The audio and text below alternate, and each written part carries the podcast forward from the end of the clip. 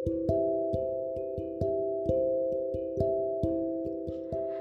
kawan kuda, apa kabar kalian hari ini? Semoga kalian selalu sehat dan semangat seperti kuda. Hari ini kuda akan bercerita tentang Siu dan Kera. Cerita ini ditulis oleh Kak Iratih. Sudah siap mendengarkan bukan? Yuk langsung kita mulai. Hutan Pule adalah hutan subur yang dihuni banyak hewan. Salah satu hewan itu bernama Siu. Siu adalah seekor ular hitam.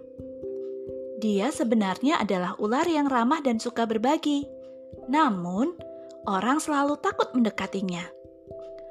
Mungkin mereka takut Siu akan memakan mereka. Mungkin juga mereka takut pada penampilan Siu yang garang. Betapa tidak, tubuh Siu yang berwarna hitam legam penuh dengan otot kuat yang mampu mematahkan pohon menjadi dua. Siu tinggal di pohon banyan tua yang ada di tengah hutan pule. Kadang saat musim hujan tiba, dia pergi hingga ke tepi hutan atau ke danau. Namun pada musim kemarau, Siu lebih memilih untuk tinggal di rumahnya. Untung saja sungai kecil dekat rumahnya selalu memiliki air dan ikan segar pada segala musim. Itulah hal yang membuat Siu semakin betah. Siu bisa dikatakan tidak pernah punya teman, tapi dia juga tidak punya musuh. Hewan-hewan yang tanpa sengaja berpapasan dengannya hanya akan mengangguk atau menyapa sekadarnya, lalu buru-buru berlalu. Sebenarnya Siu tidak keberatan dengan hal itu. Baginya, selama dia dan hewan-hewan lain dapat hidup berdampingan tanpa saling mengganggu, benar dia tidak keberatan sama sekali. Pada suatu hari musim kemarau panjang, Siu memutuskan untuk berjalan menuju danau di tepi selatan hutan. Di tengah perjalanan, dia bertemu dengan seekor kera yang tampak kehausan di pinggir hutan.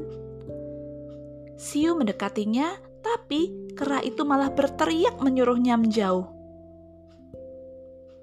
Siu berulang kali berkata bahwa dia tidak berniat buruk, tapi kera tidak percaya. Kera berkata bahwa seekor ular hitam sepertinya pasti punya maksud tersembunyi yang jahat. Rupanya Kera telah mendengar cerita-cerita bohong mengenai ular hitam yang menyeramkan.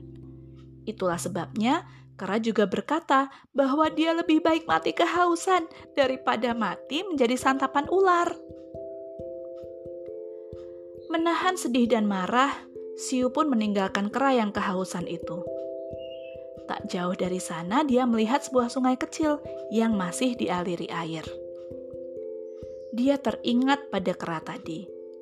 Terbit rasa iba dalam hatinya.